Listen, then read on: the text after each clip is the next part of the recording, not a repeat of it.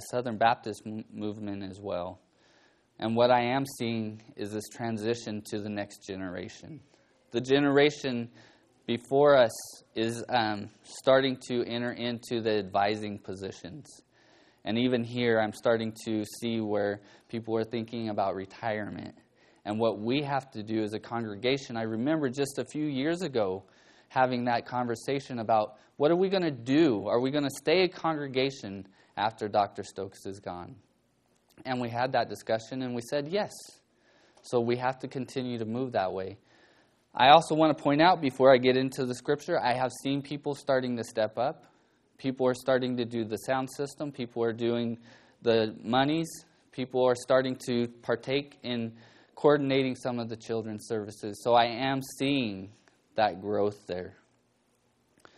So this is an encouraging message. I want to see more people continuing to grow in that faith, because we need people to... as we do this, we need people not only to step up and start to do different things right now, but we also need them to start training. And I need the next generation or somebody else whenever I'm sick to be able to step up and be here. As Mike and I start to get older, we're going to need the next generation. And I know that God's hand is upon some of those younger ones that will be able to stand here and teach from His Word of God. So let's go ahead and read from Numbers 8, and I'll read verses 23 and 24. Now the Lord spoke to Moses, saying, "This is what applies to the Levites from 25 years old and upward. They shall enter to perform service in the work of the tent of meeting." I know Dr. Stokes has taken us through the scriptures and told us that basically we bought into society when started our families later than what they used to, and what God has even intended for us to do. Right there, from 25 years and upward, I didn't enter into this ministry until I was around 33. I think I've been doing it a little over 7 to 8 years now, and I'm pushing 40. So I know how much more tired I am than when I was 25. But I also know that the Lord is moving, and He's using me. He's using other people to continue this ministry that we have going on here. I want to give a little analogy. You guys all know that I like to use visuals because I'm a visual person. So I did bring some, and we're all on the same page. And I'm not going to use this one more than once. But this is not the same page as some UMJC conferences, because they'll wear cowboy hats and they'll do different things. This is more the congregation that plays baseball. And if I'm right, this is the one that everybody likes in here, right? Oh, okay. So it's not always this one. But this is what... This is a game day hat for my team, right? You may have another team, which I think somebody else brought me, which are in the minors, right? The minors? Ha. It's the Angels hat. Everybody's a comedian. That's right. But there is a difference.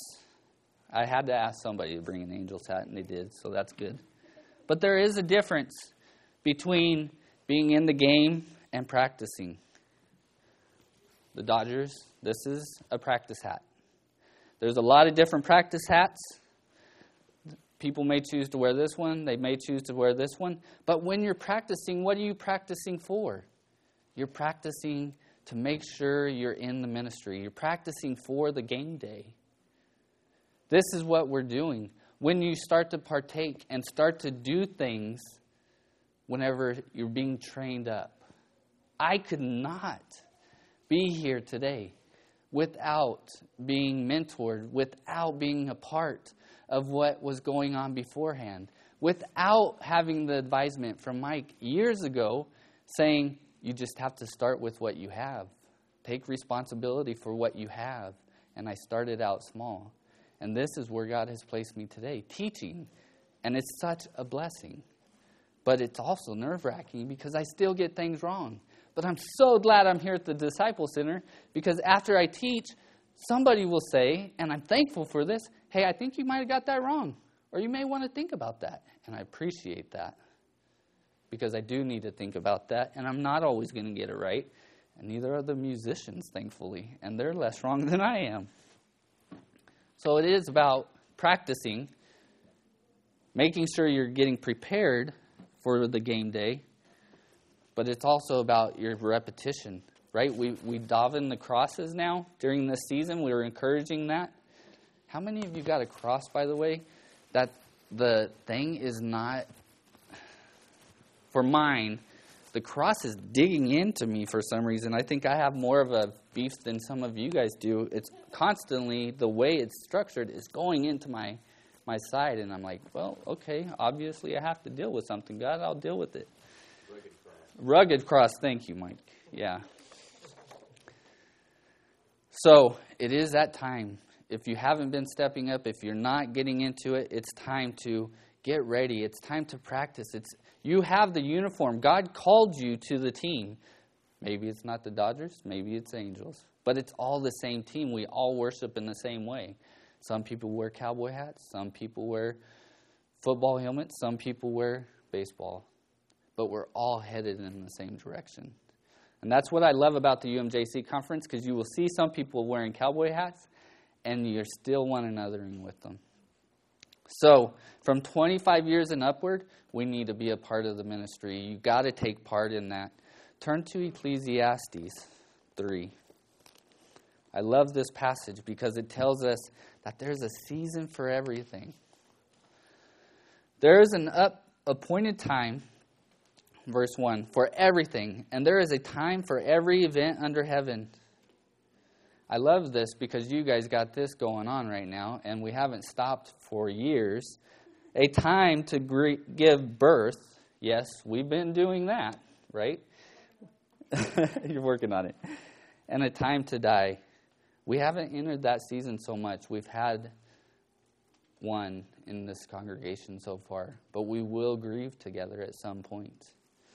A time to plant and a time to uproot what is planted, a time to kill and a time to heal, a time to tear down and a time to build up, a time to weep and a time to laugh. There's a lot of laughing going on, I hear, and that's a good thing. A time to mourn and a time to dance, a time to throw stones. Please don't throw them this way. And a time to gather stones, a time to embrace and a time to shun embracing, a time to search and a time to give up as lost, a time to keep and a time to throw away, a time to tear apart and a time to sew together, a time to be silent and a time to speak, a time to love and a time to hate, a time for war and a time for peace. There is a time under this earth that everything happens. It is a time to step up now at the Disciple Center. There is nothing better. My own mom has said, there's nothing better than to see your grandchildren raised in the Lord and see them speaking the words of God. Because what she instilled in us is now being passed on. It's the same for Dr. Stokes. It's the same for the UMJC rabbis. As the new guard takes place, there's nothing better for them to say than to sit back and go, we must have done something right, because they're headed in the same direction we were. Maybe not like we would, but, right? Because things aren't always going to be the same. But we have to one another, and you guys have been one anothering amazingly. I'm hearing stories I've seen, I've been a part of it, where the 91 is backed up, and it's like we can't get there, or if we do, we're going to be so frustrated we can't worship. But you don't turn around and go home. You actually turn around and go fellowship together and have lunch together still. That's what Dr. Stokes imprinted in us. That's what I've heard the stories of. I don't have to travel to 91. But that's great. That's what I've been hearing. And that's what we've been encouraging. I've also heard a story where there's been a lot of illness lately, right? But that families are still saying, you know what? We'll still do the worship time. We'll still do the presentation of selves. We're teaching our younger ones, even though we're sick, at home. And the little ones are getting it.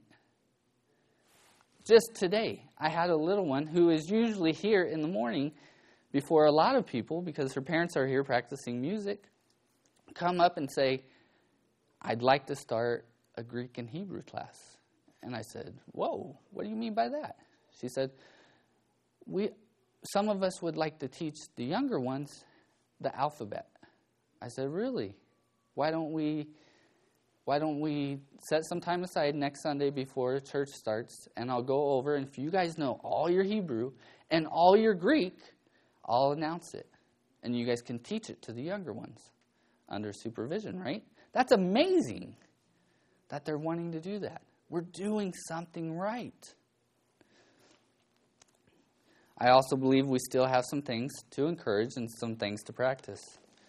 1 Timothy 3, 1 through 15. This lays out what a deacon, an elder, needs to be classified, but I also believe within these passages, everybody needs to be going towards this, practicing towards this. So 1 Timothy 3.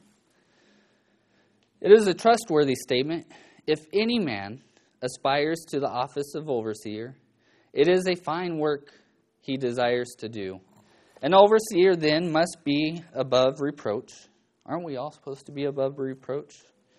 The husband of one wife, temperate, prudent, respectable, hospitable, and able to teach. Shouldn't we all be temperate, prudent, and respectful, and hospitable? Those are things that we should all be aspiring to. Not everybody's going to be able to teach, I get it. Not addicted to wine or pugnacious, but gentle, peaceable, free from the love of money. I know sometimes we say, I could use a little bit more money, God. I don't love it, but a little bit more might be nice. But we can't seek after it. He must be one who manages his own household well, keeping his children under control with all dignity. This is something that I have seen some of the pastors and some of the people do that are up here doing things. And whenever, one of our children starts to struggle in a way, we have to step down just for a little bit to work with our child, to get them to, understand that there are boundaries whenever we're worshiping. That's what we're supposed to be doing. And that's what has always, and I say this again, has always been encouraged. And one thing Dr. Stokes has always said, your family comes first, Trevor. Don't ever forget that. And I haven't, and I won't, and I encourage that even today. But if a man does not know how to manage his own household, how will he take care of the church of God? And not a new convert, so that he will not become conceited and fall into the condemnation incurred by the devil. Listen, I don't see any new converts in here. And even if you're a new member, we're not going to put you in a position where you're taking leadership roles. But it doesn't mean that you can't come alongside somebody and start to learn a role. But we're not going to put you in that. And he must have a good reputation with those outside the church, so that he will not fall into reproach and the snare of the devil.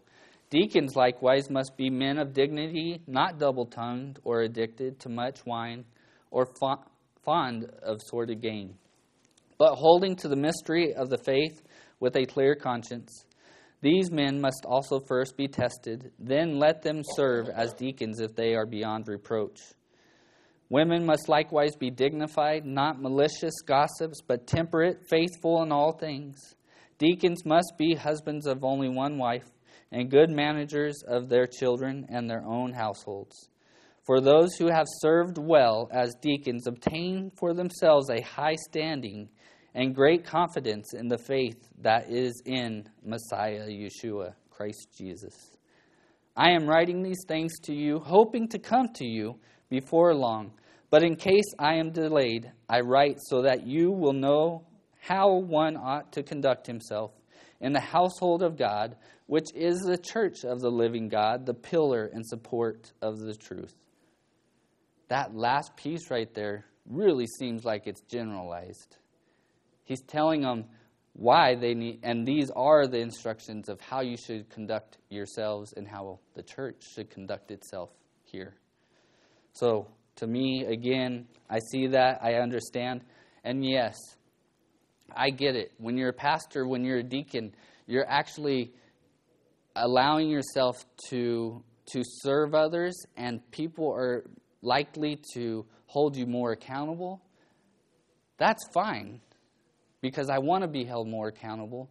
But at the same time, I'm going to hold you accountable to a lot of this stuff as well, or maybe even all of it. So I ask, right, there's a lot more eyes on me as a pastor, and I get that. That's why I put James 3:1-2 in there. Let not many of you become teachers, my brethren, knowing that as such we will incur a stricter judgment, for we all stumble in many ways. If anyone does not stumble in what he says, he is a perfect man, able to bridle the whole body as well. I've told you guys over and over, I'm not perfect. I'm going to get stuff wrong. I've been called and said I had even the scripture wrong, but I'm able and I'm willing to stand here today and say, I'm practicing. Remember, I don't have... The game day is when Christ actually changes all of us. And we'll all get the game day hat. But right now I'm practicing, but I'm doing my best. And we all are. That's what I'm saying. But there's some of us that need to step up, because I can't fill every position in here. Mike can't fill every position in here. And there are positions that are now stepping away because they don't live amongst us, or they don't live close enough to continue to fill them. But I also believe God is working on people here, and will put people in those positions, and they'll reap the blessings of it. But it's time for us to step up. Turn over to 1 Peter. 1 Peter 2:1-12. This, I know that Peter's talking to the Jews here, but at the same time, are we not joining with the Jewish people, coming alongside them? This passage speaks about a royal priesthood. And it appears here that he is writing to the General Assembly in the diaspora. So is he pinpointing just the Levites? No, he's pinpointing all the Jews. So 1 Peter 2:1-12.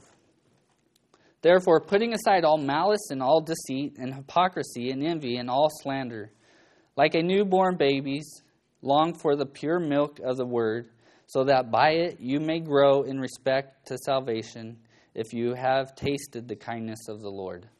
I'm going to pause there. We have all been blessed. We have all tasted the kindness of Dr. Stokes. We have. We've sat in our seats for years and listened. We have to move from the milk to actual food now.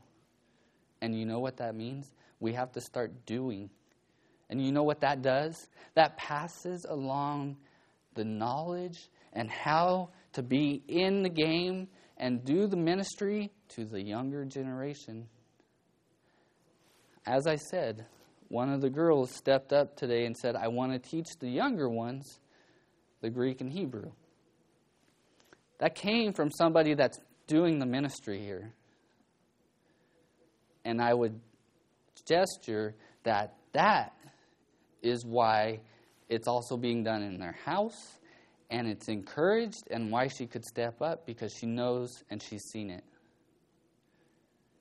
So that leaves some of us, not all of us, and again, this is supposed to be an encouraging message. Okay? I'm not digging, I'm just encouraging. We have to step up. Picking back up in verse 4. And coming to him as to a living stone, which has been rejected by men, but is choice and precious in the sight of God, you also as living stones are being built up as a spiritual house for a holy priesthood. All of us? Yeah. To offer up spiritual sacrifices acceptable to God through Jesus Christ. Who else would we want to do that for but him? For this is contained in Scripture. Behold, I lay in Zion a choice stone, a precious cornerstone, and he who believes in him will not be disappointed. None of us will be disappointed. We know who we have faith in and who we trust and lay our treasures in. The precious value, then, is for you who believe, but for those who disbelieve, the stone which the builders rejected, this became the very cornerstone, and a stone of stumbling and a reckoning offense. For they stumble because they are disobedient to the word, and to this doom they were also appointed. Don't go that direction. You don't want to be that stone. But you are a chosen race. All of us, a chosen race. We would not be sitting here today unless we were chosen by God to be in His family and to be suited up. We are all chosen by Him. A royal priesthood. May not like to think about it, but you are representing God, and we're all chosen. A holy nation, you're all the people, a holy nation, a people for God's own possession. Wow, we are one of His. We're His possession. That's why whenever you start to walk away and you haven't turned back, I tell people, get out of God's way because He's liable to spank that person really bad. And Dr. Stokes is the first one that would say he got one.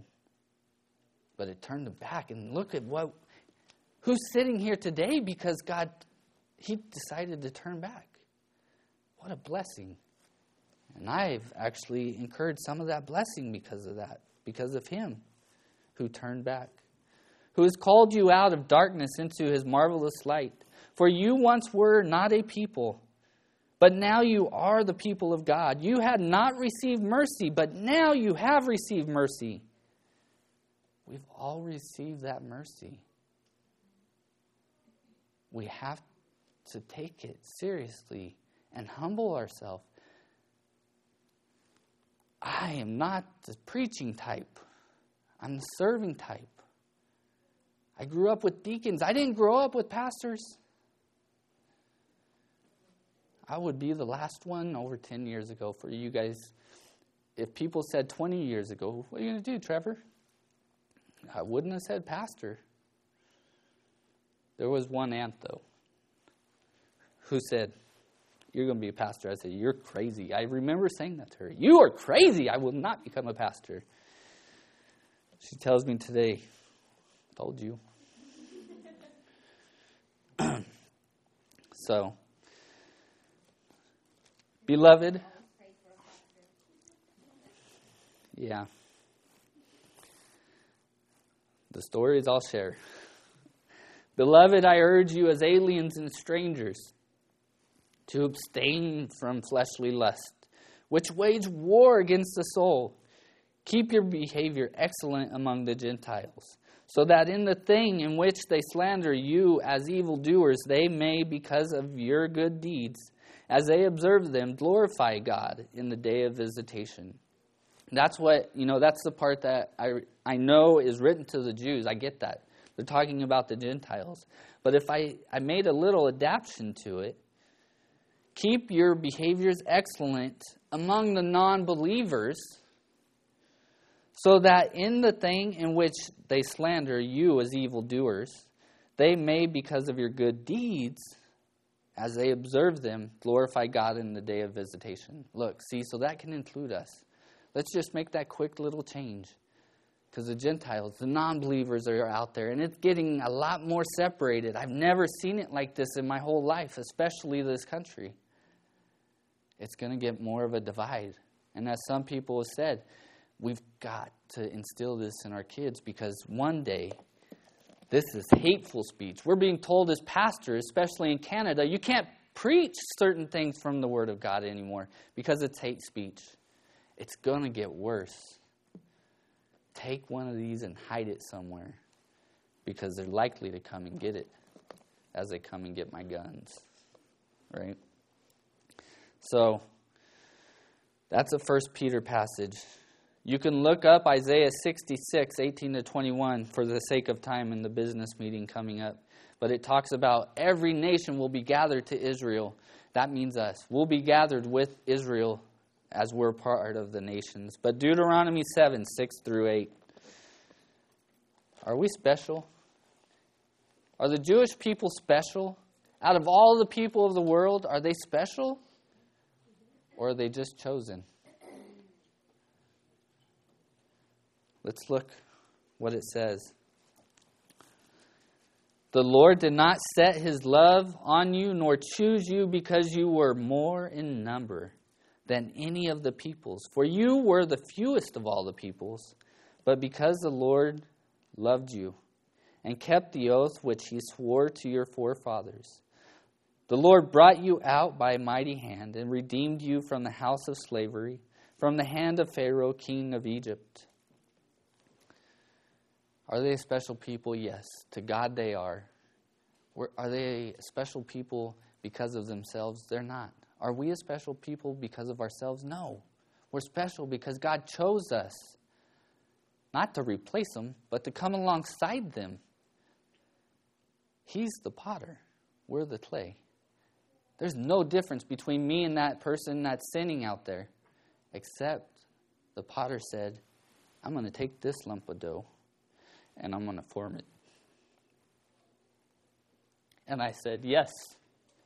That's the difference. Submitting and giving your life to Christ is two different things. You can give your life to Christ and turn away. But submitting to him and being obedient is what he wants. And he can make things happen. Like putting words into somebody's mouth that would have never spoken, was frightened to do public speaking. But you're my family. I can do that now, right? I can also cry in front of you, which other people started a few years ago.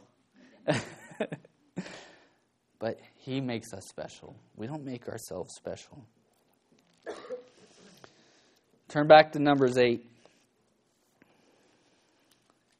As I said, there's a changing of the guard in the UMJC. There's a changing of the guard within the Southern Baptist movement. You're starting to see, actually, I don't think you're seeing a change in the ages of people, but we're just getting closer to that age where we take and represent the next generation. 80 is a lot closer than it was 10 years ago for me. As I was researching this and the changes that need to occur, I looked at the unfortunate death rate and the ages. And I thought to myself, do you guys know what that is?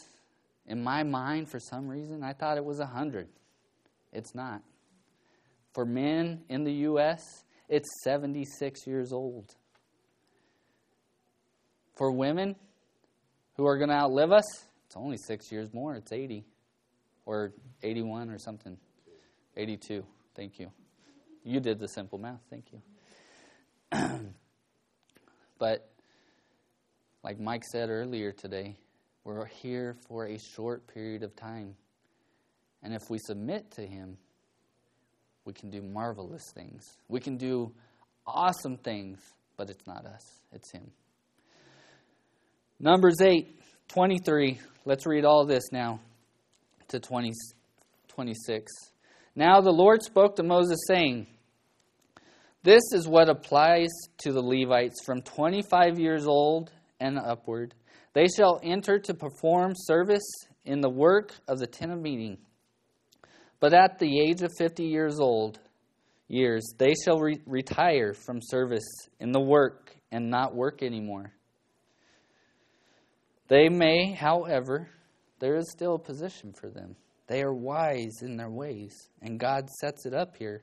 They may, however, assist their brothers in the tent of meeting to keep an obligation, but they themselves shall do no work.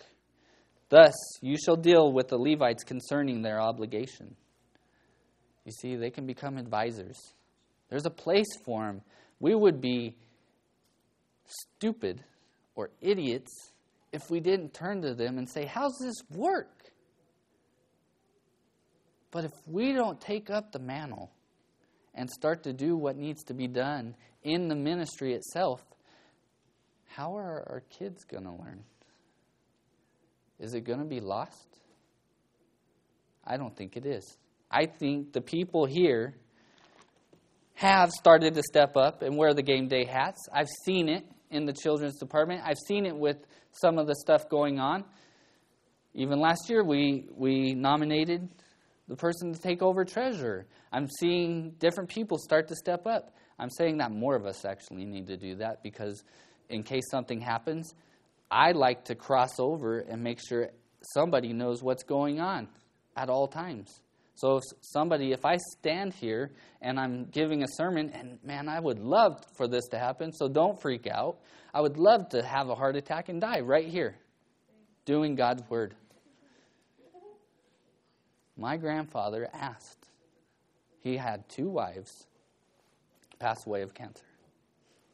He said, God, I don't want to die of cancer. I've seen it. I would like to die. He loved the farm. Working, plowing the fields, cultivating the soil. But if I can't stop driving the tractor, and it makes it difficult on somebody, let me just be working on the tractor. He died working on the tractor. God blessed him in that way. Sorry, babe. Some reason I don't come home, and I've been up here studying. Call Mike and say, hey, Trevor's been there a long time. And I would have been went out studying God's word, preparing to teach you guys. My dream, however, is to pass this on to somebody that's been born in the congregation and let them take over. We've retarded the system. Even I myself have retarded the system and had kids later. So I'll stay in ministry. Bruce has stayed in ministry until he's close to 70, 60. Don't quote me on that. Don't let him hear this part. Let's cut it out. Okay, good. So he is close to 70. Good. Thank you. So he's went over. And he's ready to actually start to be an advisor. I've heard that from him.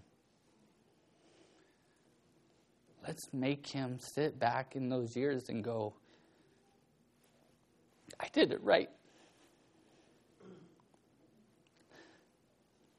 I turn back to God. And they're moving forward.